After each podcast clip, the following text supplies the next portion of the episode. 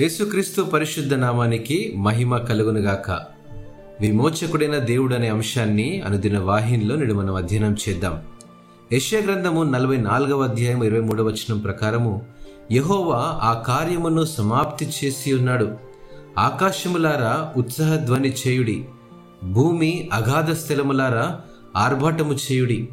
పర్వతములారా అరణ్యమా అందులోని ప్రతి వృక్షమా సంగీత నాదము చేయుడి. యహోవా యాకోబును విమోచించును. ఆయన ఇస్రాయిలులో తన్ను తాను మహిమోన్నతునిగా కనపరుచుకొనును. దాదాపు నాలుగు వందల ముప్పై సంవత్సరాల బానిసత్వం తర్వాత ఇస్రాయేలీలు దేవుణ్ణి తమ విమోచకునిగా తెలుసుకున్నారు. వారు బానిసత్వం నుండి విముక్తి పొందడమే కాకుండా దేవుడు ఇస్రాయేలీలను తరతరాలుగా ఆస్వాదించాడు అందుకే దేవుడు అబ్రహాము దేవుడు ఇస్సాకు దేవుడు మరియు యాకోబు దేవుడని పిలువబడ్డం మనం గమనిస్తూ ఉంటాము.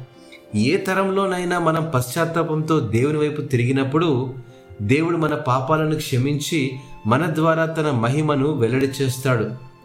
ఆయనే మన విమోచకుడు. మన విమోచకుడైన దేవుడు మన ద్వారా జీవిస్తూ ఉన్నాడు.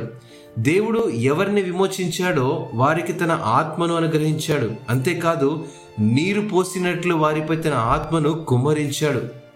దేవుడు తన ఆత్మను మాత్రమే కుమ్మరించదలుచుకోలేదండి. కానీ దేవుడు తన ఆశీర్వాదాన్ని మనపై మరియు రాబోయే తరతరముల మీద కుమ్మరించాలనుకుంటున్నాడు. ఆయనే యాకోబు దేవుడని మన దేవుడని మనం సంపూర్ణంగా తెలుసుకోవాలని ఈరోజు ఆయన్ను మన విమోచకునిగా ఆహ్వానించమని కోరుతూ ఉన్నాడు. ఇట్టి మాటలను దేవుడు ఆస్వాదించునుగాక. ఆమెన్.